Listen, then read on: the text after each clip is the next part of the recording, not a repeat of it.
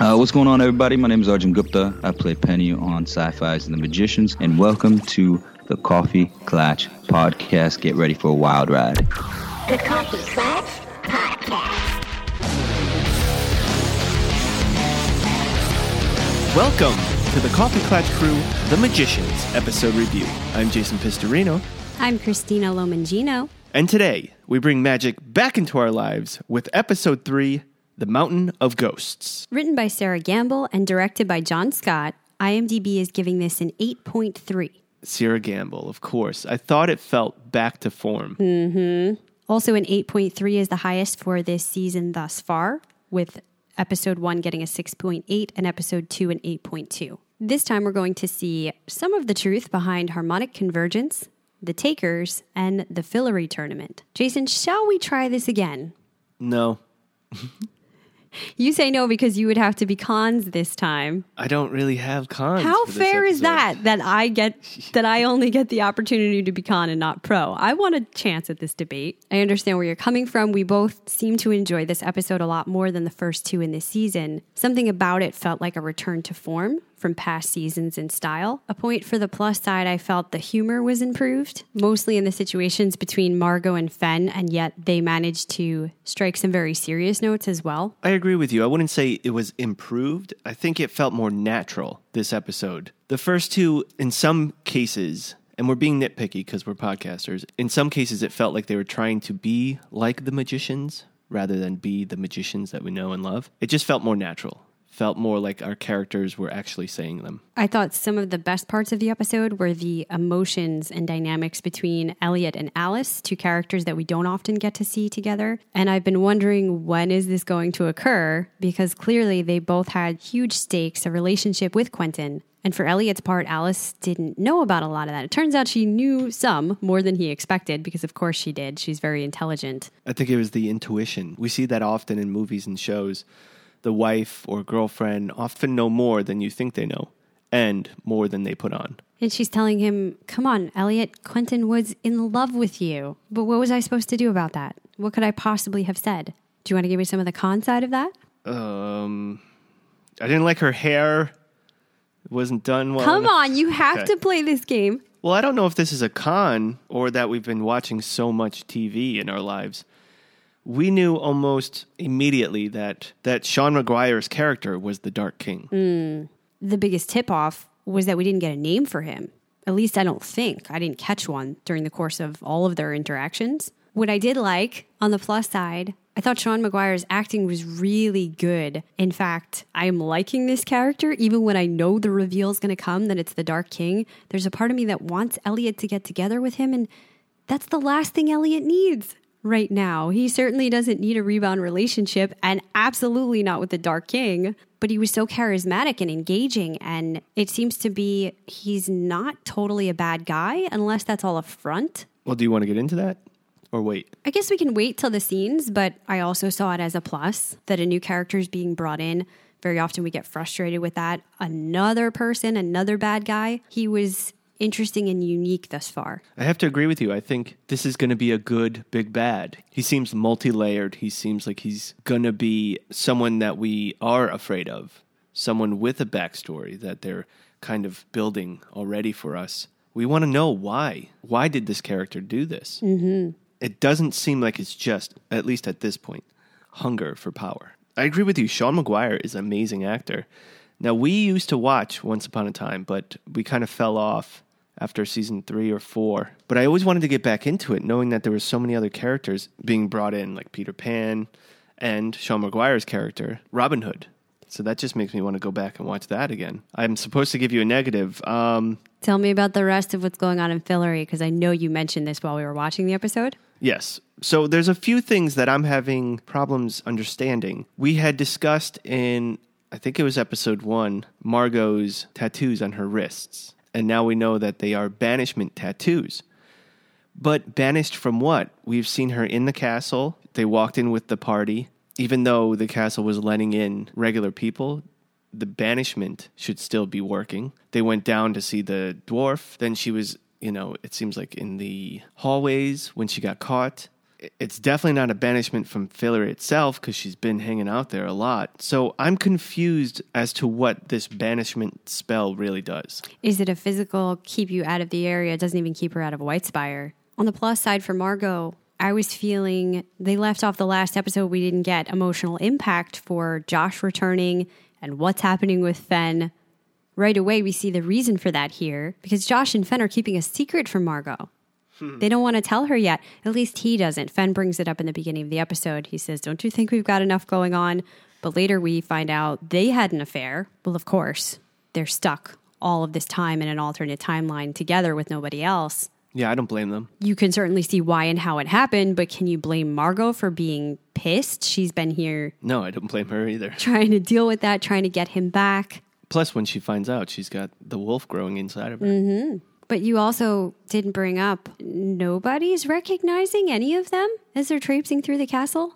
Well, Margo, I be- Margo, the former High King. No, I think that's believable. I totally think that the Dark King recognizes them, knows what they've been doing, is well aware of what's going on. But all of these people in the castle during the tournament, that was three hundred years ago. That's their great-great-great-grandparents. It's not like it was a monarch, like our presidents, where we have posters of past presidents. I mean, this guy, the Dark King, wiped them out. Plays about the Dark King. You don't think they had plays about Margo the Destroyer? Yeah, but you saw how the plays weren't, well, that's, you know, yeah, depicting exactly what they looked like. That's true. I'm sorry, I can't do the You're negative so very well. You're so bad at this. How about the fact that the werewolf plot is back? It was never a great plot to begin with. I see the convenience of tying that into Josh and Fen were together. That's a way that we nice. find out. But for the sake of the reveal, I, I never loved it. It's not interesting now. We don't even really get to see it. It's just they go crazy with rage because they're transforming. And then all of a sudden it's the next morning. Because how do you do that effectively? You don't. You know, but in the same breath, I'm glad that they're sticking with plot lines that they built in the beginning. I mean, maybe you stick with the the good ones. I don't, I don't know that that werewolf thing was ever that entertaining or adds that much. It doesn't even really wind up being a thing here. No, it was it was specifically used for the reveal. Mm-hmm. How can Margo find out without them telling her? Yeah.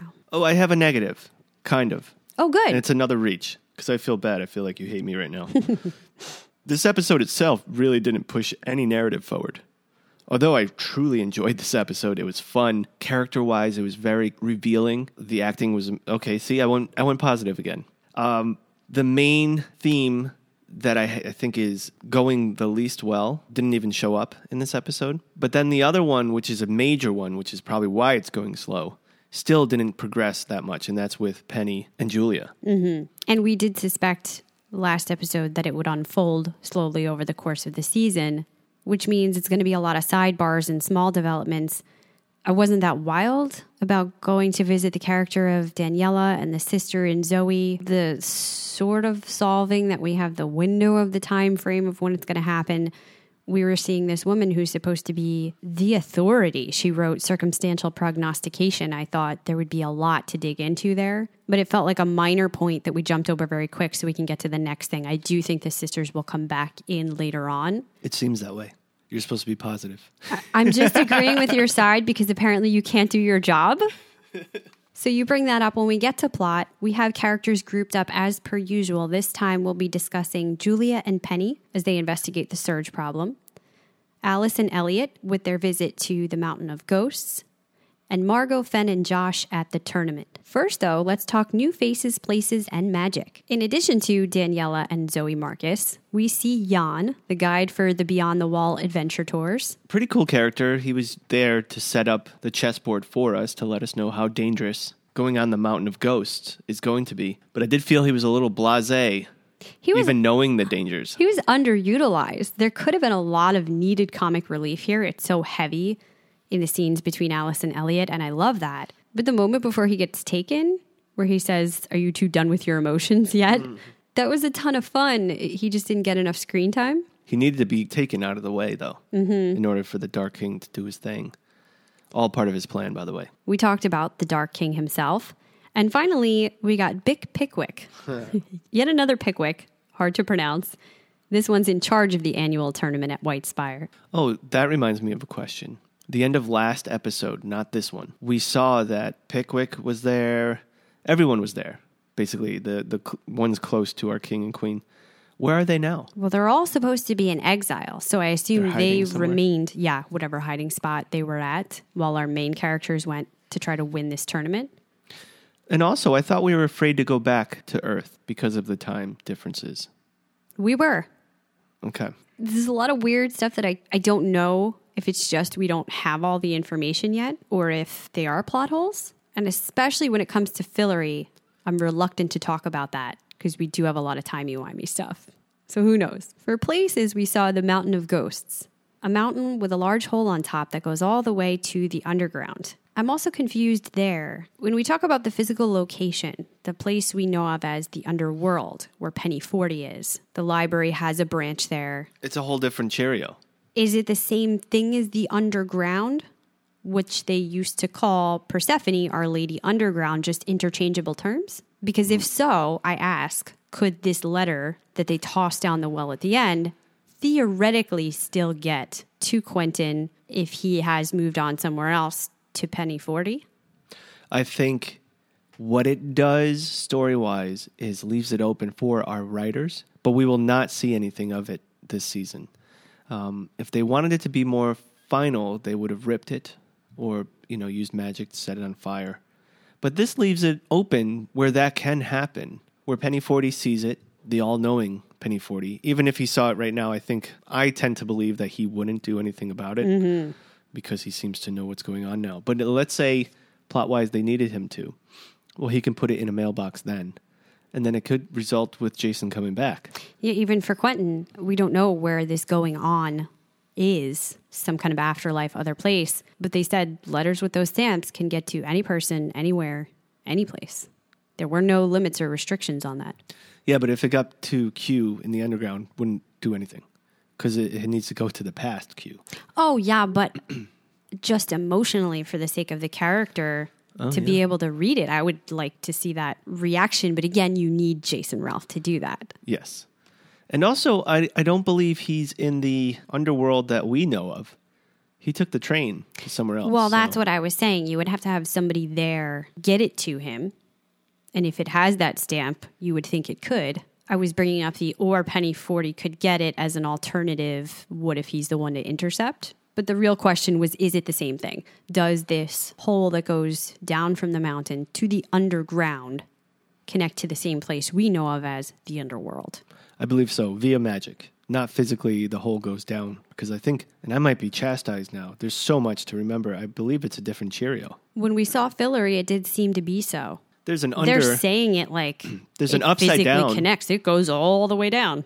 Right, but we know Fillory has an upside down. Mm-hmm. That's different. Different. Yeah. We still don't quite know the way that that works yet, however.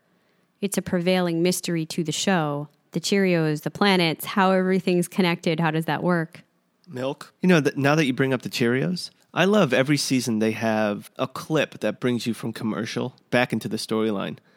And the beginning of this season and all of last season was the Cheerios. The season prior to that was the Earth breaking, or was it? No, last season was the Earth falling apart. The Netherlands. Falling in half. Where the library was. Yeah. Oh, yeah, it wasn't Earth. Um, then before that was the Cheerios. This one seems to be beautiful shots of Whitespire. Yeah, I think we did get one shot of the planets, maybe Episode in the premiere. One. Yeah. Yeah. But now we're getting those awesome aerial shots and from the ground shots of Whitespire, which I truly enjoy because we only got glimpses of it these last four seasons. This has given me the, you know, the vastness of it. Other vantage points. You also got the differing scenery of Fillory, which is always so gorgeous. I love seeing more of it. And I felt like we did get more of it in seasons past when we went to alternative locations of Fillory. Yeah. This time going up the top of that mountain when Alice and Elliot reach the well. The background of where they're talking, it's a mountainscape in the distance. Yes, that reminded me, and maybe it is the same place that they shot this scene. It reminds me of the scene when, maybe season two, when um, they're crowning themselves king and queen. Yeah, I don't think it was the same mountain. It looked similar. But it looked similar. Yeah. I meant like physically same mountain that they shot it. Mm-hmm. It Earth. Could be. Maybe. Moving on to new magic. Magic. Of course, we got talk about harmonic convergence, and that's going to be our closer look for this episode. So we'll get more into it later. Just to say here, it's a rare and powerful astrologic occurrence that is a magnifier of magic. In this story, we saw once more Margot's banishment brands. We have seen the marks in the past. It's just being talked about a lot more. We got the annual tournament we didn't know existed until now that takes place during the Yellow Ferret month of spring, because Josh and Fen created it to select the elite Centurion Guard. It's comprised of the twelve greatest fighters. During the tournament, Margo used Sing's advanced skin hardening spell, although it only worked on one side of her body. But that led to really badass scenes. We also see that Fen's weapon of choice are the child's play knives. Not really magic. So that's what I thought the first time I watched it, but the second time I realized what was going on because I was so confused. One of the knives is a child's play knife. Margo, Margo chose the correct one, I believe. Now, I was watching closely the second time, you know, does the knife go through? Remember the knives when we were kids where it kind of folded into Retracts. itself? Yeah. No, this one actually stuck inside of her, and a little bit of blood came out. It's magic, fake knives, so that it does look like it goes through, and you get blood. But so it doesn't it's do like any on real another damage. Level, exactly. So it's like what we really wish we had when we were kids. And of course, it's what Fen would practice with as a child, mm-hmm. because she was a knife maker's daughter. Good humor came out of that. And let's move into the plot. I'm really excited because I've been holding back on so many things I want to discuss. But before we get into the plot, we wanted to let our Klatchers know that over at coffee klatch crew dot com, we have created free wallpaper download for your magical phones that hopefully have more than three bars, for your iPads, tablets, and computers, regular computers. We have these really cool and I think pretty fun play on The Magicians. It's a Brakebills University alumni wallpaper. It's very cool. It has the Fillory tree with the clock. It's got the hedge witch's tattoos, Q's playing cards, the moth, the crowns, the clock, and a little bit of a C K C wink to it, and the universe. Well, and the whole image itself looks like clockwork in motion with the circles moving around. But my favorite thing is the colors. I've had this up on my phone since you created it. It's not obtrusive like a lot of backgrounds can be. Yeah, I wanted it to set back, especially if you're going to have it as a wallpaper. It's the icons and the windows that you have open that's important. So it's for you guys for free. Just go over to coffee klatch crew dot com, click on wallpapers, and go ahead and download that. It's your way of showing your pride for The Magicians. It's a way of showing everyone that you're Brakebills alumni and uh, that you love C K C. So check that out. And if you really like that design, we also have gear. So on that same website, go ahead and click on the gear page and scroll down to T V, movie, fan gear. We have all different types of Brakebill alumni shirts, from men's shirts to athletic tri-blend shirts to women's shirts to, what are these called? Uh, crop tops. The crop tops that I personally don't love, but some people like them. And the backgrounds you can get in gold or that purple color. So check that out and uh, show some pride. Let's get into our synopsis. We'll first talk Julia and Penny, who are looking for answers. Penny's struggling with his patches that are providing some relief, but are giving him headaches. It's a temporary solution to the signal issue that we haven't really gone back to. He said he's requested some books from the library, but he doesn't think that'll be quick in happening. And the two go to London to visit Zoe Marcus, where she works as a financial advisor. They're shocked to see the interior of the building looks just like the physical kid's cottage. What's so funny is in my notes, because obviously we're not going in chronological order, we had just seen everybody in their new base camp, which is that apartment, which I love. But I wrote in my notes, I really miss the physical kid's cottage. And boom, there it was. It's funny that she's drinking and she tells them that most magicians cast twenty-three percent more accurately when they have been drinking. I agree with that. Do you? Yes. From personal experience? Yep.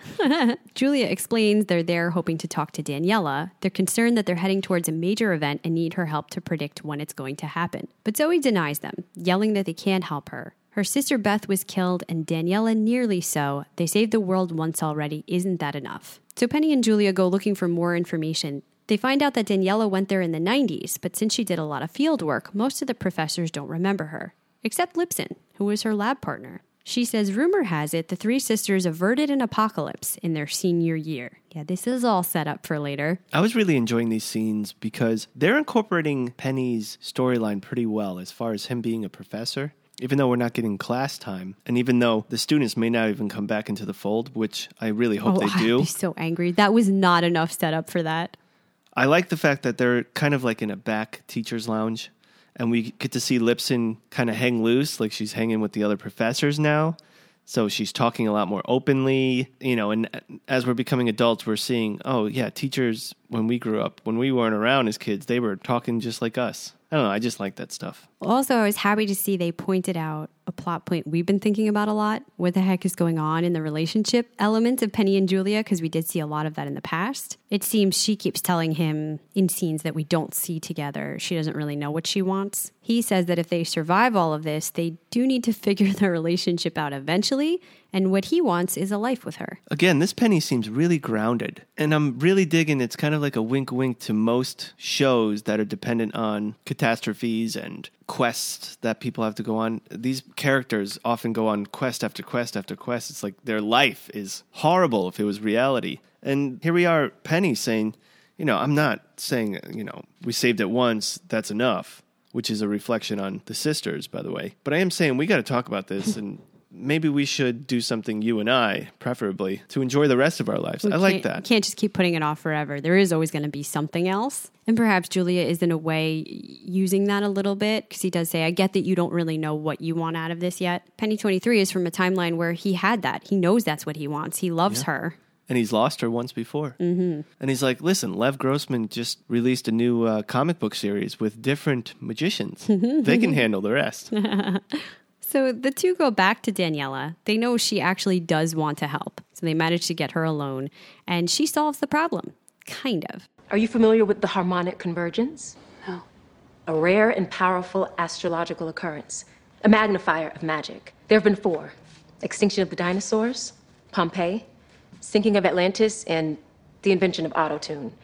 In two weeks, there will be a fifth. How bad will it be? This is the event you're worried about. Circumstances on the convergence will be exceptionally favorable, which in this case is not a good thing because it falls in a surge window. Castings will be exponentially magnified. Enchantments will malfunction. Death toll in the millions, maybe much higher. How can we stop it? You can't, unless you stop the surges, change astrology, or tell everyone on Earth not to do magic. Whatever you try, if you need help, I will help you. And so will my sister. I'm pretty sure she doesn't want to. She doesn't. But if the moment comes, you can count on the both of us. She's not even sure how you would stop this. One solution she puts out there that feels like it gets more weight, that's something our magicians might try, is for everybody to not do magic during that time. I say that not only because the actress stresses that option in the discussion, but also because we've seen the opposite. Last season, mm-hmm. them getting a bunch of magicians around the world to work together to keep casting the same spell, something we thought could never happen. If they could get them to do that, might not they get them to stop casting magic for a period of time? To be honest with you, I think that's going to be harder. I think it would be harder too. It's a little too much the same. We often have this issue with the magicians that they kind of go back to themes or elements past, but put a spin on it to make it different. I do see that being likely, though, that it's an avenue we're headed towards. How can they figure that out? How can Julia get them to do that? And probably needing to work with Katie and the Hedge Witches, much like we did last time, to get the library back involved if they can get their shit together. So Daniela says whatever they decide to do, regardless of what Zoe might have said, they'll be there to help them. To put a pin on this storyline, I'm actually intrigued with the sisters, because it looks like they've done something, they've sacrificed something to save the world as well. With their powers combined and our heroes, they might be unstoppable. On to my favorite section, our opening scenes, because this isn't in sequential order, we broke it up by character. We see the conversation between Quentin and Alice from last season on the stairs. Mm-hmm. I adored this, where she tells him they've tried saving each other. That didn't really work. They're at their best when they're a team working together. This time, though, as she looks at Q, he disappears, and realizing he's not really there, she wakes up from the dream. One, it seems she's had a couple of times. This is a great visual. When she wakes up, the bed is all white. Yeah. The pillow, the comforter, she's wearing a white shirt. I love the symbolism, and she is going to get into that with Elliot later. Alice has made mistakes. She's done bad things in the past, but we saw from her previous storyline when she was talking to Santa, if you recall, and he was driving the message home. Regardless of that, Alice is still a good person deep down. she's trying her best. That's all she can do is try her best. And she does say that later. Also, she's being haunted in her dreams by Q and the loss of Q, which we will find out just based off of the look on Elliot's face that he too is being haunted in his dreams. She's being haunted everywhere throughout every moment of her waking life. And when she goes to sleep, she can't even get away from it. She's still wearing Quentin's clothing. I don't know if you noticed that huge oversized sweater she's got on. Very not Alice-like. So as we mentioned, the conversation with the Quentin Golem last episode did a lot for helping to get her started on the track moving forward, but she has certainly not totally dealt with this. There's more closure, more journey to be had ahead of her. And in fact, the problems begin pretty much immediately. Following her mother's text to check on the garden, Alice discovers a dead patch of soil there, where there's a glowing bottle. Inside, Margo enters through the clock to find Fen, Josh, and Elliot brainstorming how she will overthrow the Dark King. We will separate the Margo and Fen stuff later, but we're all together for a moment here. Elliot tells her the story of how her grateful subjects were informed that Margo saved them all, though it was actually Elliot, Margo saying that. He says they needed a simple, uncomplicated tale. So there you go. I was th- so thankful because I was really leaning into my thoughts that it was Elliot who changed it because it wasn't that obvious. It wasn't, and they still don't even specifically say that here. It's the people were told, but not that Elliot changed the letter that Josh read. But I think they're leaving that close enough that you can assume that as an audience. And certainly that Fillory is going to give her credit, which is in itself a selfless act that Elliot performed to try to make things up. Absolutely. In in Elliot's case, for sure, that's a redeemable quality.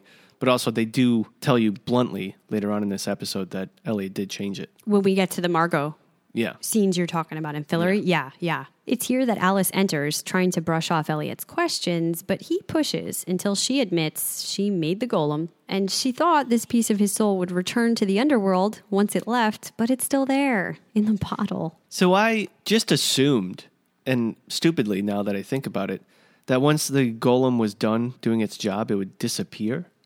But no, she had to bury it, which adds another level of, wow, now you're burying the depiction of young Quentin. It's pretty hard. It's very weird. And and I guess she had assumed likewise, well, the piece of soul will disappear too, right? Well, yeah, I wasn't even talking about the soul. I was thinking the, the physical body. Yeah.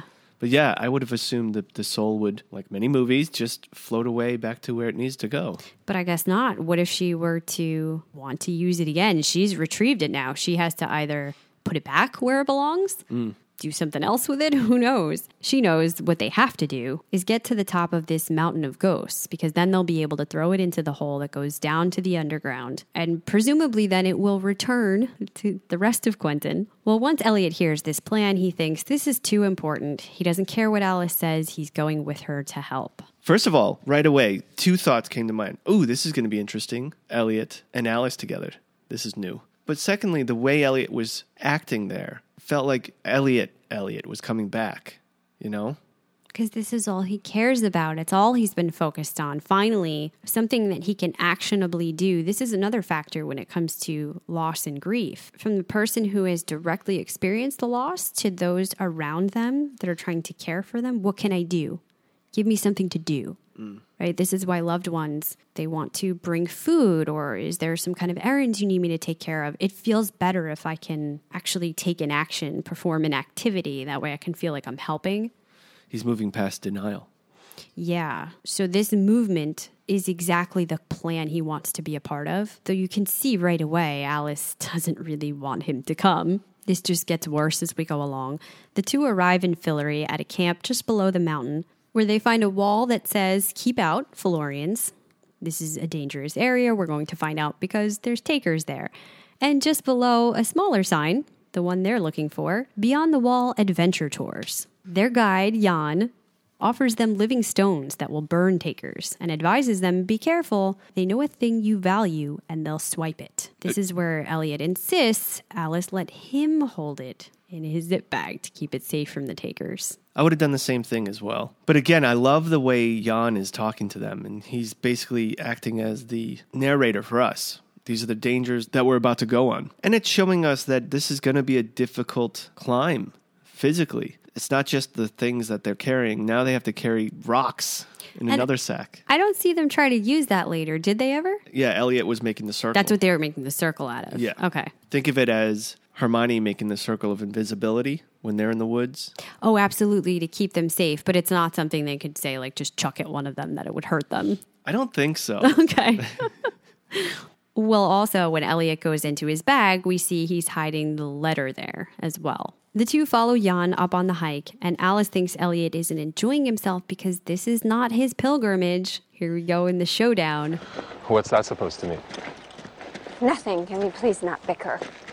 Sure. Let's not bicker. What did you mean by not my pilgrimage? I mean, I'm here putting my boyfriend to rest, and you tagged along.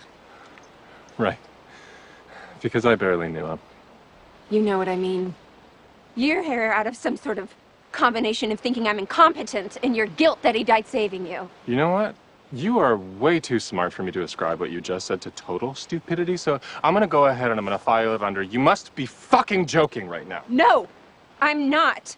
This is hard enough with you, out you judging me every step of the way. Is that how you don't bicker? Because that would explain a lot about how you and Q kept falling apart. Beyond the obvious, of course. The obvious? Yeah. What, like drunk threesomes with you and Margo? Oh, hmm, solid point. But I was thinking more that one time where you betrayed all of us, I ended up possessed and Q died cleaning up the mess. That was a little harsh. Incorrect. But not right, because you also saved my life.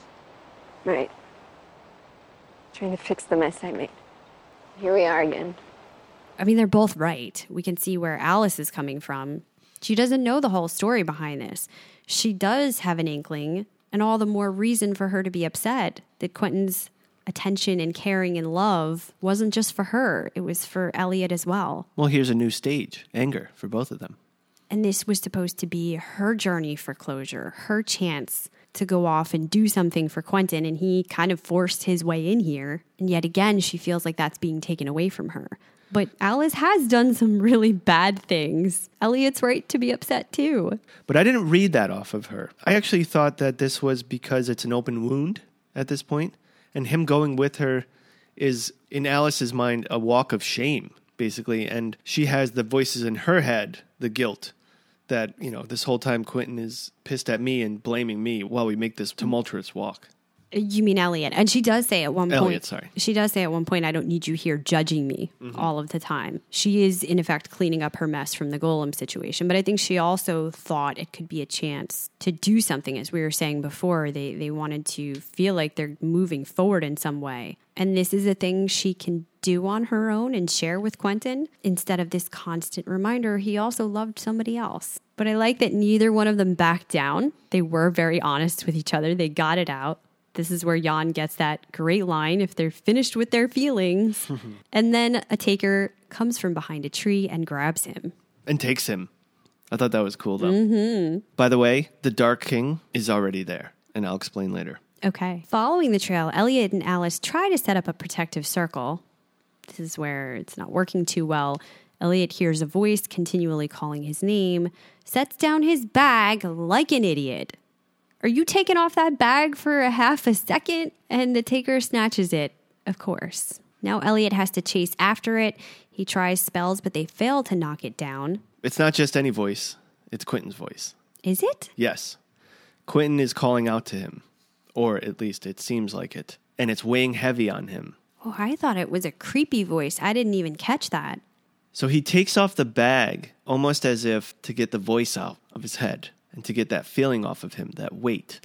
Yeah, but this is incredibly important. This is why Alice wanted to hold it. You can't let that thing out of your sight. It's a piece of Quentin's soul. So when the taker takes it, which, by the way, if you remember what Jan said, it's at night when they normally do this. Mm. This is twice now the taker has taken from them in the, the light of day. He takes it. He climbs up to that rock. He turns, and he waits for Elliot to realize what's going on and starts chasing after him before he runs. Because this is all on purpose. The Dark King's plan. This is all the Dark King's plan. Yeah. So the Dark King knows everything, knows who they are, knows everything that they're doing, knows what's in the bag, is utilizing magic to make the soul call out to Elliot, to make it heavy on him so that he puts the bag down. Oh, that part I didn't catch. Okay. So that the Taker takes it, pulls Elliot away from Alice to a spot where the Dark King can now save him. Mm-hmm. And now he's in on the group and start his whole storyline. I agree with that. I guess m- what I thought when I was watching the episode was this would happen to anyone if they were carrying around a piece of someone's soul for a while. You might start to get reverberations of them, their voice, images of them.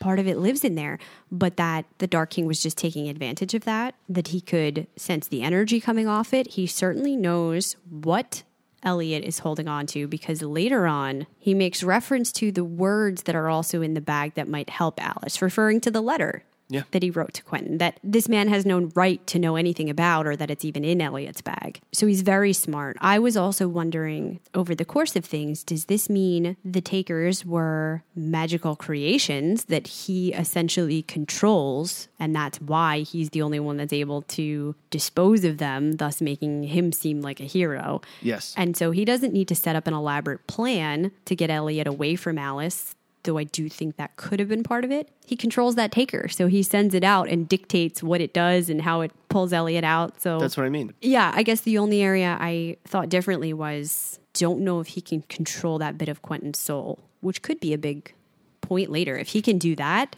I think he's very powerful. We're not aware. I mean, he knows everything that's going on. He knows mm-hmm. what's in that letter. Yeah, he's definitely someone to reckon with. I like the fact that you thought the soul was weighing on him, and anyone holding it for that long. That's very Lord of the Rings. Harry Potter, Horcrux. Oh, same. Yeah, because Harry Potter as well. It's a piece of you, right? Yeah. Well, the Dark King's now able to save him, the stranger as they're seeing it now. He casts a spell that disintegrates the Taker and offers to escort him and Alice back down the mountain. But first, let's have a drink. Yeah, camping that night, he tells them about himself, how he was making ends meet by selling rare objects in Loria. Though his family were magicians on Earth, this led us to a bunch of speculation. It's the only real piece of background we get on him, and we don't know if, if it's true. He could just be spinning tales. But I think it probably is. Well, I'm of two schools of thought here. So let me give you the first one, and this is what we were discussing when this scene occurred. I want to believe that this character is going to turn up being someone we know or know of, but the magicians, we've learned over these past four seasons, they don't necessarily care about intertwining that deeply. Mm. They're not like Doctor Who used to be. So it might just be a rando. We learned that quick with, uh, for example, the monster. We thought there'd be a deeper backstory to him being a certain god, things like that. Except, why would we need to set him three hundred years ago if the change in timeline wasn't going to be important? And I think that's what led us to thinking during the episode, is this somehow related to the time that Quentin and Elliot spent together? Right. So that's the fir- first school of thought. When he said, I'm not human, but my family was, we started to think, well, God, we're all about Quentin and the story that Quentin has laid out for them, his past, and how it affects our heroes. And we're really all about our favorite episode, A Day in a Life. Well, how beautiful would it be if this is a descendant of theirs, Quentin's kid or Quentin's grandchild? Mm-hmm. But there's not enough pieces for us to connect it beyond that thought. Because I was starting to think, well, Elliot said they remembered certain segments. They don't remember the whole life. I was thinking, well, they would remember what his child looked like, because his child had grandchildren, remember? So then I was like, well, maybe their grandchild. Well, it's three hundred years, so it could be some removed. It would most likely be some removed. No, remember, he was the Dark King three hundred years ago. He somehow does not age, does not die. Yeah, well, I was going to say the time that they spent is removed, but I guess if it's in a protective bubble, a life in the day, that could be anything. That could be any length of time from where we're at in our timeline now or three hundred years ago in Fillory. They don't need to correlate. But I do admit that that theory is very thin. That might not be it. How did he get out of that time bubble into our time frame? Exactly. So the second school of thought is that story and the story of losing a loved one, it being a man, really is too close to the hearts of our heroes that it's all just made up to manipulate. And that isn't actually the backstory of the Dark King. I'm sure everything that he said and did here was calculated. I just wondered if some honesty was a calculation on his part, since he does say this is the best way to deal with people. This is how he suggests Elliot deal with Alice, though why he would ever recommend that. He just met him. He doesn't know anything about this situation. That was the one time I started to say to myself, I don't know if he's a good guy. I wanted to think maybe there's more to him. There is goodness. We just don't quite understand him. But maybe he's just super manipulative I think and so. charismatic and controlling. It does seem that's how he's won over Fillory. That's how he's continued to reign this long. And he's going to know that it's going to be easier to get them over on his side using these tactics. Absolutely. And he will continue to do it. Once his carriage came, he didn't say, you guys are coming with me.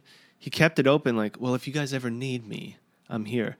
It's actually very smart, if our second theory is true. It's very smart to keep them thinking that he's such a good guy. Keep the game going. I wonder if he deals with Margo, though, the same way once he returns to Whitespire. I wonder as well. We have to remember, I think he already knows Margo, Fen, and all of them are there. Yeah. He knows. Oh, yeah. He's aware of everything. I also have a third school of thought. And again, this is a, this is another stretch, that he did lose a loved one, not recently, over three hundred years ago. He did make that trip. And this was all a revenge. And that would be a good way to bring in a storyline of why this Dark King came out of nowhere and took over Fillory. In one of our timelines, in one of the things that happened with magic going out or with our heroes having to kill some Fillorians or, or wars that happened, if his loved one was killed by the hands or in relation, because they are the king, by the hands of them. And it was all a retaliation. One of our group killed his loved one.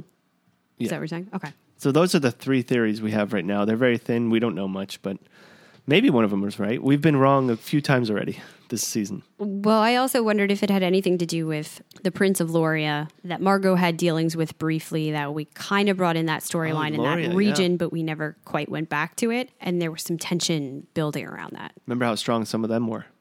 Yeah, of course. Good fighters. So the Dark King goes on to say most spells don't work on the Takers, but a few have figured out ways to defeat them. When this one touched him, it felt like a plague, so he cast an antiviral on instinct, and he agrees to teach them whatever he can. This is when they start drinking the strong Lorian Bumble wine, and the three start sharing how they're each mourning a death. The man says he lost a love who died very young. Alice lost her boyfriend, and Elliot, a good friend. When Alice goes to sleep, he and Elliot continue talking, and he asks if Elliot has ever had love. That's when Elliot divulges it was the friend, but Alice doesn't know, and he thinks Elliot should tell her the truth. Thus, the next day, Elliot and Alice make it to the top of the mountain and stare over the well. Alice drops the bottle in, and Elliot shows her the letter. I can't send it, but I, I can't just let it go. It's okay. Here is your friend. He wasn't just my friend. I'm sorry. He loved you. Why would I want to take that away from you now? That would be so cruel. Do you really think I didn't know there was more? I knew Q really well. And if anyone was messy, it was him. yeah. yeah. He was pretty in love with you. I'm not sure that I'd say that. I would. What was I supposed to do, huh? Demand that he only love me? Scream at him to be a less complicated person? I mean, it's Quentin we're talking about. And I loved him. The real him. All of him. The Dark King was right. He should tell her, and I guess that's what made me confused about his intentions. This did seem to be a good thing and something that they needed to do to come to this emotional moment between the two of them. Alice admits that she knew there was more to it than that, and Elliot tells her about the time they spent together in another timeline, but the fact that he never really got to tell Quentin how he felt, and then Q died for him. She reassures that he was just doing his best, the same way she's been doing, and she agrees sending the letter could create much worse events. Together they hold it out and drop it down into the underground, and Alice thanks him for telling her. So as we mentioned before, just some really amazing scenes. The two of these actors at the top of their game. Everything that's going on between them seems very real. I'm glad it didn't turn into another fight because we already got the fight. This turns into more of a bonding, a, a strengthening tool. It was very well written. Looking at the internet, it looks like a closure that a lot of people needed. And having that, the two of them go back down to the bottom of the mountain, where the Dark King offers to accompany them back to Castle Whitespire. Of course, the two still don't know who he is until this scene, where they see the Dark King's carriage pull up, and they watch, confused, as the man inside hands him his robes, mm-hmm. the King's robes. But as you said, he continues playing this game and just leaves off on a seemingly good note with them. Yeah, that's what we're assuming at this point. I think narratively it makes more sense for the big bad, quote unquote, to be aware of what's going on rather than him just actually being a sincere, sweet guy who later finds out who they are. If nothing else, his knowledge of that letter speaks to a lot more. Absolutely. But how cool would it be if he's an actual descendant of Q? I mean, I definitely want to see that play into the storyline. I just don't know how they could do that in a satisfying way. And I don't want to get my hopes up too high. Oh, and one thing we forgot to even mention, which Klatchers probably already know, is that Sean Maguire, who plays the Dark King, also played Sir Effingham, the actor, same actor, which I don't think means anything story-wise. Some people were thinking, is it Sir Effingham trying to get them on a quest? No. I think it's just they use the same actor because he's badass. I, I tend to agree because also he's so disguised as Sir Effingham that you wouldn't really know that's right. This actor unless you looked it up. It is curious, though. I can see what makes people go off on this tangent and looking for it, that the reason he came was looking for Q, and he's supposed to be the hero of the story. If that ties back into the picture in a bigger way, and what he's actually at, his interests here are, are they going to meddle with that, with the Q timeline at all? Maybe mm. there are a lot of iterations where the timeline works out, such as the Dark King isn't the Dark King. Or Sir Effingham was the Dark King magically disguised, because the one correlation I'm getting is the fact that this Dark King graciously is allowing one female, the lesser sex, which is the second time we're getting it. Sir Effingham was totally anti-female. So I don't yeah, know, but only, I still only don't one think. Centurion on the guard. But if he's there to check up, kind of like Q's not back, right? He's not coming back, mm. and now. Well, let's bounces. Make sure that Elliot's not actually sending that letter, because if we do change the past, we saw that's going to change a ton of other things. And right. Why not change this as well? It probably would. Okay. Let's go on to our last set of scenes with Margo, Fen, and Josh. The tournament! After we open up with Fen thinking they should wait to tell Margo this secret that we don't know what it is yet. They have other things to worry about, such as due to the banishment brands, they need another way to get her into the castle. So they tell Margo the plan. When the Taker attacks were just starting, they needed better guards, so they created this annual tournament to find their elite Centurion guard. They offered fame, glory, and an instant wipe of your criminal record, including banishment marks, and it takes place now, during the Yellow Ferret Month. They go to Whitespire, where the tournament is beginning. Bic Pickwick is taking entries, so Margo and Fen register. This was the great part of humor I enjoyed. Margo registers as Janet Pluchinski. The name of her character that's not the direct corollary, but as we've said, is this parallel to the Janet in the books. And of course, selects her weapon of choice as axes. Fen's name is Fencicle Wahlburger. Love it. And she picks the knives. In an aside, Margo tells Josh she's having trouble. She had this thing where the hardening spell only worked on one side of her body, and she just wants to murder everyone. He tells her, well, that's because she's about to have an incredibly serious werewolf transformation. Fillory has two moons and both will be full tomorrow. The good news is they can be locked in the cells they still have downstairs, but first Margo and Fen need to fight. We get a wonderful montage that I really appreciated. I thought it was a great balance of fun and badassery. Uh, first of all, I love when Margo's being a kick-ass king. Also, I didn't realize how well of a fighter Fen was. They've kind of been laying the track for that since this started with well, I knew she was finding like Fen good and, with knives, but that doesn't mean you can fight well. No, but she was a knife maker's daughter. Of course, she's going to have some knowledge, some skills. Also, she was being trained to marry a king when we first met her. In all sorts of things, her capabilities have been shown as the story unfolds, despite the fact that she's very kind. She's a good person. She has a good soul. She's also strong and tough and is being wasted, as Margo says. Do you think we've been wasting her this whole time? Hmm. by not really being brought in or utilized to her best ability. So we see this sparring going down, each of them taking out their opponents easily. Bic informs them there can only be one female Centaurian guard, which is good, he points out. Years ago, in a show of progressiveness, the king agreed one female might become a member if she proved worthy enough. They're scheduled to duel tomorrow night until Margo shares the truth with him of her lycanthropy and Josh's, and it turns out, Fen's. That's when the confession is revealed that she also slept with Josh several times. In addition to the rage that Margo's feeling, being overtaken by this transformation, she's also now upset. Soon after they commence fighting, Margo overtakes Fen and stabs her in the chest. She thinks, truly stabbing her in the chest. Yeah. So she's initially horrified at her actions. This was a good tool by the writers to convince us that they would actually fight. Because without that, compounded with the fact that they're turning, it'd be unbelievable to see them fight and actually get into a big scuffle. Yeah, unless they were able to go a little further with that storyline that Fen has kind of been put in the background. But then that would change Fen's character. And it was more related to Elliot, and we saw her have that interaction when Elliot was getting the vision. And Fen was kind of saying, I knew you weren't going to come for me. I thought it would be Margo. That makes it really heartbreaking later on. She does trust Margo, not only as a good leader, a wise, strong woman, a friend, to do the right thing and to help her out. It's really crushing to hear maybe she was wrong. Here she tells Margo as she pops up unharmed that her show was perfect. How good and smart Margo is. Even in her state, she reached for the child's play knife, as they don't do real damage.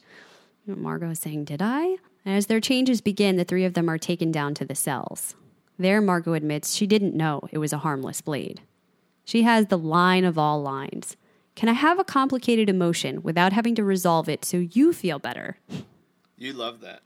It's so great. It's so true to real life. Again, a lot of what they're pulling from feels like it's not acting. Fen says she still wants to forgive, and Josh points out that Margo never gave up on them. The two of them are ready to feel bad for having slept together, for having betrayed Margo as they see it. And Margo came and saved them after all, but Margo admits Elliot was the one that sent the letter. She was going to let them die, if need be, for Fillory. She has a job and has to put the kingdom first. This is when Fen finally breaks, thinking she was stupid to trust her, and the two of them turn their backs on Margo. I love the unfolding here, how the intensity really ramps up. It gives a lot more weight to the Margo-Josh stuff and now how Fen ties into all of that, but I feel like Margo went too hard to the other end. It's also true that she did want to save them, that they tried multiple times. They were changing pasts and it wasn't working. She hoped she was going to get them out of that alive, but it meant that they weren't going to be together. What else was she really supposed to do? And I don't think this means she doesn't care about them. She does. Obviously she does. So I think she's having a moment of weakness where she doubts herself and she, in a bit, lashes out. She's honest, but maybe over the top.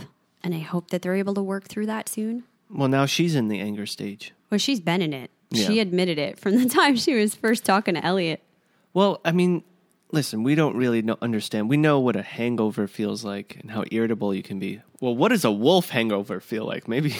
And why was she feeling so much more of this rage? Shouldn't the two of them have been feeling that too and saying, okay, I get it? Well, it's also guilt. It's rage, guilt, and betrayal. And no matter what happened, they should still feel guilty too. Josh was in a relationship with Margo. For sure. Like, I get it, three hundred years in a different timeline, but that doesn't take that away. So I think we're going to see a lot more of that in episodes to come. And I really, I liked how it progressed here. And of course, we're left off with a lot of questions as per usual, including what happened the first time the three sisters, the Marcuses, saved the world. What apocalypse did they avoid?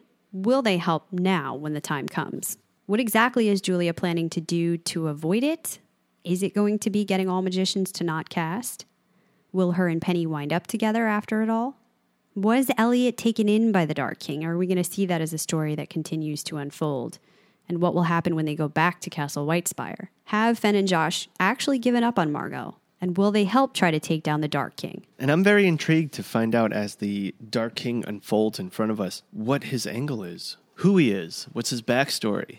What's going on? There's so many good storylines that they've already laid out for us. We got the library and the hidden books. We got Julia and Penny's storyline that they're trying to figure out. Alice and Elliot, Margo and Fen. There's so many things going on. I'm enjoying this season. And before we move into our Klatchers' comments, our poll, and our grading, we want to let our Klatchers know about our Patreon. If you're new here, this is the first time you've heard it. If you are a longtime Klatcher, you've heard it before, but now is the time to sign up. If you like what Christina and myself are doing, we ask that you please join us over at patreon.com slash CKC Podcast, where for a low monthly cost, we provide to you more podcasts every month. You can check them out, pick a tier that's right for you. You can get the coffee break episodes that are highly interactive, where we'll also go through brief reviews of other things Jason and I are watching in T V and movies. What do we think about them? Participate in games, questions, quizzes. The bonus episodes have topic-based podcasts. If you want to know about luck and fortune, including crystal balls, tea leaves, horoscopes, tarot, we're going to go over all of that in the upcoming bonus for this month. Or you can get movie reviews. The most recent one we just did was the Greta Gerwig twenty nineteen adaptation of Little Women. But we cover all genres, movies that are popular in the theaters now, or fun throwbacks. And you vote on what movie we watch. So that's three additional podcasts every month that you can get from the C K C. So if you're looking for a way to support us, over at Patreon is the best way to do it. But if you're not able to, some other quick ways that can really help us out: subscribe to the Coffee Klatch Crew Magicians channel and the regular channel so that you see everything we have coming up, and give us a rate and review. We don't have many new reviews on the Magicians channel for iTunes, so it would really help for others to find us. One of our Klatchers did tell us the Canadian reviews for iTunes are kept separately, so there was a couple of new ones up there. Thank you to everybody who wrote in on that. Yes, thank you, Happy Mama, Yarny Girl, and Madam Orphic. Thank you guys so much for the kind reviews. We really do appreciate it. And if you don't have iTunes, just tell your friends about us, tell your family members, retweet us, share us on Facebook. Do anything you can to help get the word out, and you'll be doing us a solid. So, Christina, from a rating of one to ten surges, what do you give episode three? I'm going to go up to an eight surges here. I was at a seven for episodes one and two, but I did like this one a lot more. It did feel like a return to form in many ways. As you said, it was more about character building. There wasn't a ton of forward momentum in the plot, but I really enjoyed the emotional aspects and the dynamics we were getting. And the fact that they can continue to build on these characters that we know and love so dearly is amazing. So episodes one and two, respectively, I gave a seven point five and a seven point eight. I'm going to go all the way up to an eight point four. I, too, really enjoyed this episode, and I'm loving where this season's going, and I'm so happy we have plenty more to go. So moving over to Twitter, where we ask our Klatchers at the end of every episode, who is your M V M? Most Valuable Magician. This week we gave it in pairs: Julia and Penny, Margo and Fen, Alice and Elliot. Coming in at one point five percent is Julia and Penny. Yes, it's a slow burn. It will result in something eventually that I think we're going to love. But at this point, as one of our Klatchers, Sherry Ava, put it, it's a snowball slowly running downhill, picking up mass and momentum. Coming in second place with twenty-three point one percent were Margo and Fen. It was definitely the most fun of this episode, for sure. But also had some great serious moments. It's classic stuff for these characters, and it continues to develop the story and keep us in suspense what is going to happen once the Dark King returns. In first place, with a resounding seventy-five point four percent, Alice and Elliot. I mean, just very obviously the best material of the episode. Poignant, emotional. It does have plot stuff as well as character stuff, tying us back to the grief over Quentin that's been a central theme for this season. A pairing that's really interesting and dynamic to watch on screen. I wonder what happens now. Does Elliot go back to the storyline with Margo and Alice go back to the storyline on Earth, with the library, with Julia? Where are we going from here? I don't think so, because now the Dark King has his claws in them emotionally. So I think it only makes sense that their storyline unfolds more in Fillory. You think Alice stays in Fillory? I don't know. It would be a good change of pace. Well, it still would make sense if she went back and Elliot stayed. Mm-hmm. But I think it'd be fun to have both of them there. Yeah, for sure. Well, let's see what the Klatchers had to say. Brian says, love that there was so much character development and forgiveness between Alice and Elliot. And who doesn't love a good fight between Margo and Fen? So glad Fen finally stood up for herself, but my vote went to Alice and Elliot. Sherry Ava says Alice and Elliot opened up with raw honesty that allows the spirit to heal and aid in the course of their healing. They discover the Dark King, a k a. Sean Maguire, how much more can be done during a single episode? With that said, the chemistry, playfulness, and anger that ended in the big reveal between Margo, Fen, and Josh was salacious fun. And don't forget, the Dark King is supposed to be responsible for hanging the rulers of Fillory, King Josh and Fen. Maybe he's mellowed after three hundred years or not. I don't think so. I think there's more to him. Bert said, I knew the Robin Hood from Once Upon a Time was the Dark King. I think this episode should be called Complicated Feelings. Gotta give it to Elliot and Alice for not only mourning Q together, but respecting each other's place in his life. Very well said. Brian C. says, can I vote for the Dark King? He was the only character to go out of his way to help someone. Alice and Elliot were bickering. Penny and Julia trying to convince others to do something they didn't want to do. Fen and Margo were all stabby-stabby. Well, two things, Brian. One, we always have this problem because we know that the West Coast hasn't seen the show yet. So if we went ahead and put Dark King there and someone saw it, we totally spoiled it for him. So we were remiss to put him on there. But two, I honestly, and I think Christina's with me here, don't think he went out of his way to help them. Mm. I he think there's something them. more behind the scenes there. There there might be some goodness to him, and I think that would be an interesting twist. Absolutely. If layers. He's not all just bad, but it's definitely not straight goodness. Also, the Alice and Elliot bickering thing, yes, they started out that way, but I think there were much deeper issues they were addressing under all that. It needed to come to a head. And Alice was initially cleaning up her mess, but this journey was important, took them a step forward to advancing their own closure and opening up the overall narrative for the show, maybe more so than any of the other character groupings. Be Nice says, Hale Appleman really brought the acting chops this episode. Elliot is so deep in his own pain, yet able to not tread on Alice's grief as he helps her accomplish her pilgrimage. And Alice admitting that she knew Q loved Elliot seemed cathartic for them both. Well done. Shauna says, I stayed up past my bedtime for this one. Alice and Elliot obviously got my vote. It was great to see both of them have a cathartic moment, especially with the same beautiful backdrop as their crowning ceremony, even if it's supposed to be a different location in the show. Oh, so she saw that too. So there you go, yeah. Dude, our Klatchers are on point. Also bonus points for Elliot, who is finally reading the books. Oh, yeah, we forgot to mention that. He says it's because Margo bullied him into it, but I think it helps him feel closer to Q. Rishandal says, although Margo had to acknowledge some hard truths about herself this episode, I've got to give it to Elliot and Alice. That final scene was amazing. Yes, it was. Trees and Snow says, loved all the major character moments and the big reveals, but also hope the two sisters we met don't get lost in the shuffle. That really interests me. Same here. I, ho- I really hope they don't forget about that thread. I think that her comment was such a foreshadowing. Yeah, they got to come that back. That they are going to come back. Percy's owner says, I did like Margo and Fen, but Alice and Elliot were superb. Also, the Dark King isn't anyone we knew before, unless you count the fact that the actor also plays Sir Effingham. Boom. Yeah, so not a reveal for this, the way we're thinking it could be for whoever's in charge of moving the library deposit, mm. in the sense of we've seen the face before. It could still be an identity as we're questioning that will be meaningful to us later. But hold on. The Dark King had parents who were human. No, he didn't say humans. Earth magicians. Okay. Okay. But could he be the son of Irene McAllister? I'm trying to pull th- things yeah, together. Yeah, I think that ass. If she's going to be involved in the library plot, it's not also going to be...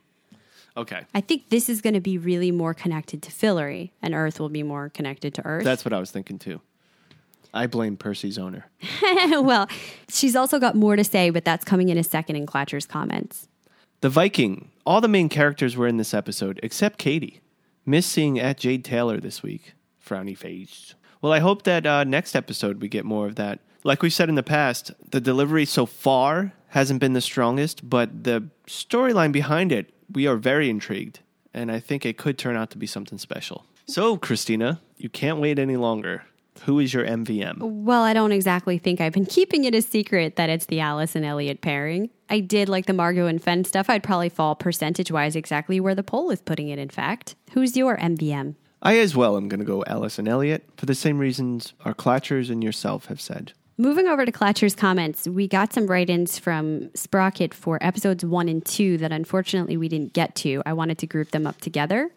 She was also having some difficulty with episode one, things that we alluded to with the writing and directing feeling a bit off and wondering if it's due to the addition of a new showrunner this season.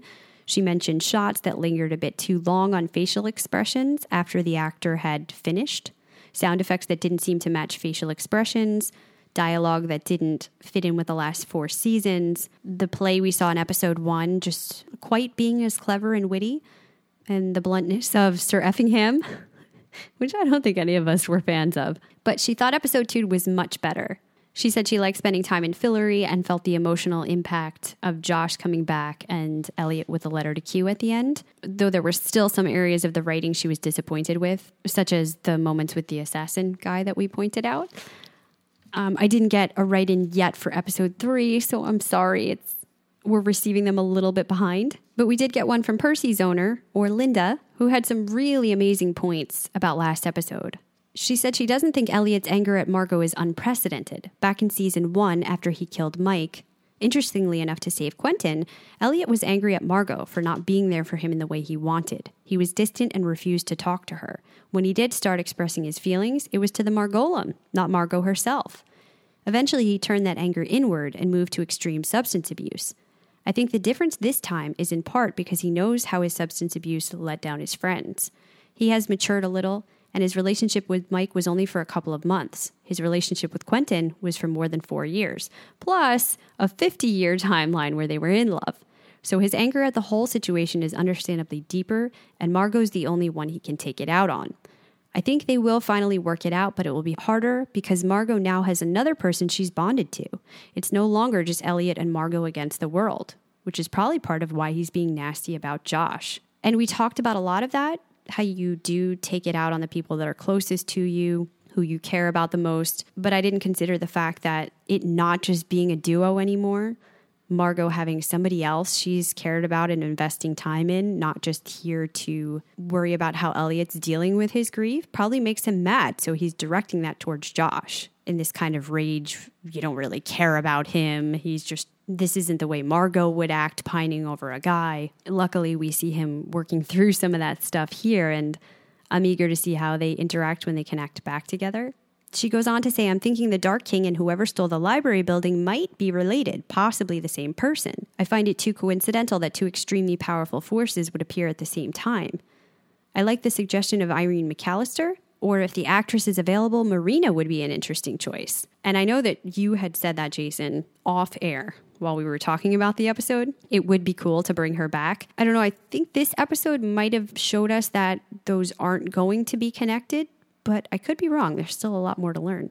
She also enjoyed the Julia storyline with the Golem, and she thought that Elliot's letter would be more of a closure to himself, telling Q how he felt and all the things that he never got to say. And despite everything we see here in this episode, we still don't know exactly what Elliot wrote in there. Maybe it is something more like that. And we could come back to it if our theories about the underworld pan out. So thank you, Linda.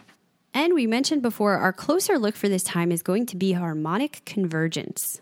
These are the events that Daniela Marcus talked about earlier, but we're going to talk about what it meant in actual history. It was the name given to the world's first synchronized global peace meditation, which occurred on August sixteenth, nineteen eighty-seven. It also closely coincided with an exceptional alignment of the planets in the solar system. According to Shearer's interpretation of Aztec cosmology, the selected date marked the end of twenty-two cycles of fifty-two years each, over a thousand years in all.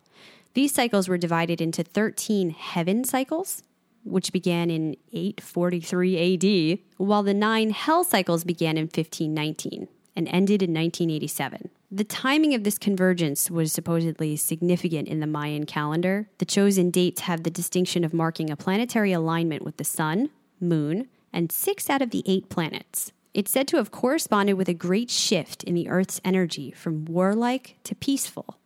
Believers of this prophecy maintain that the convergence ushered in a five-year period of Earth's cleansing, where many of the planet's false structures of separation would collapse. Because it came at the end of these hell cycles, it would begin a new age of universal peace. Adherents thought that the signs indicated a major energy shift was about to occur, a turning point in Earth's collective karma. The energy was powerful enough to change global perspective of man from one of conflict to one of cooperation. So we were ending these cycles of bad times, hell phases, and we were actually going to move into a time of peace for the entire world.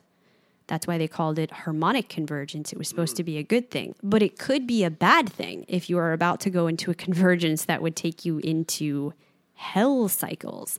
And if they're drawing parallels from real life and ideas in our world, that could be what they're after here with the magicians. This convergence could take us into a bad time or a bad place. Supposedly, the convergence also began the final twenty-five-year countdown to the end of the Mayan calendar count. This goes along with the same idea, though. The evils of the modern world, war, materialism, violences, would end with the birth of the sixth sun in the year twenty twelve. I also thought it was interesting. It's been talked about in pop culture, in various movies, video games, and shows, a big one being Avatar, and they call it a harmonic convergence there. They refer to it as a time when the planets align, spiritual energy is greatly amplified, much like here where magic is amplified, and it causes the spirit portals at the north and south poles to merge, while an aura of spiritual energy envelops the earth. During this event, the spirits of light and dark would engage in a battle that would determine the fate of the world until the next harmonic convergence.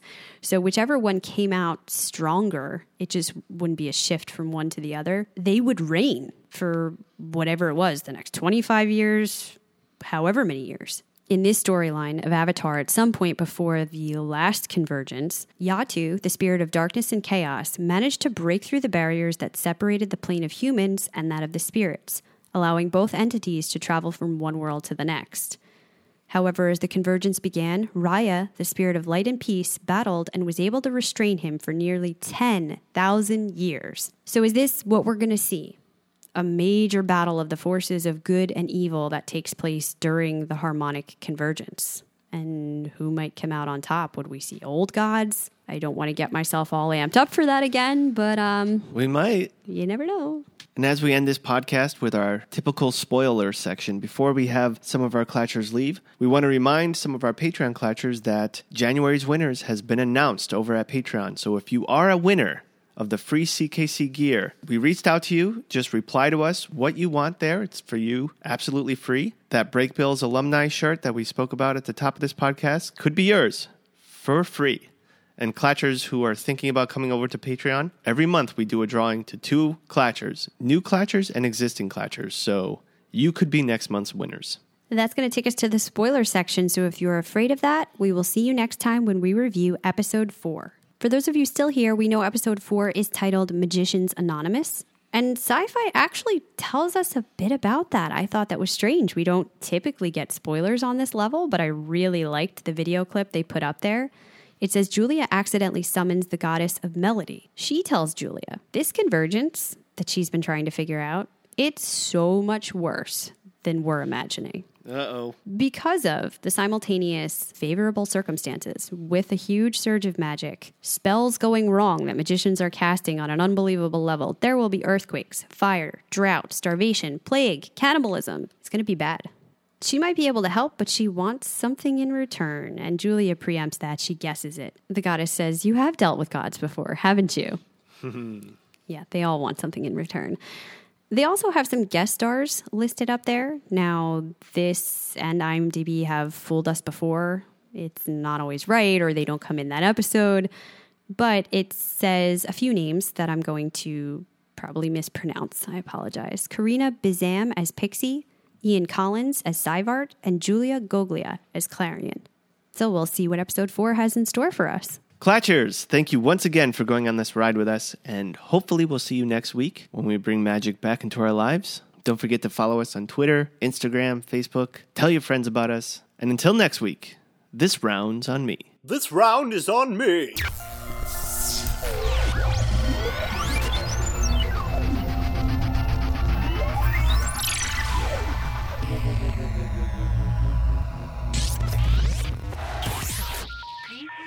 Try again.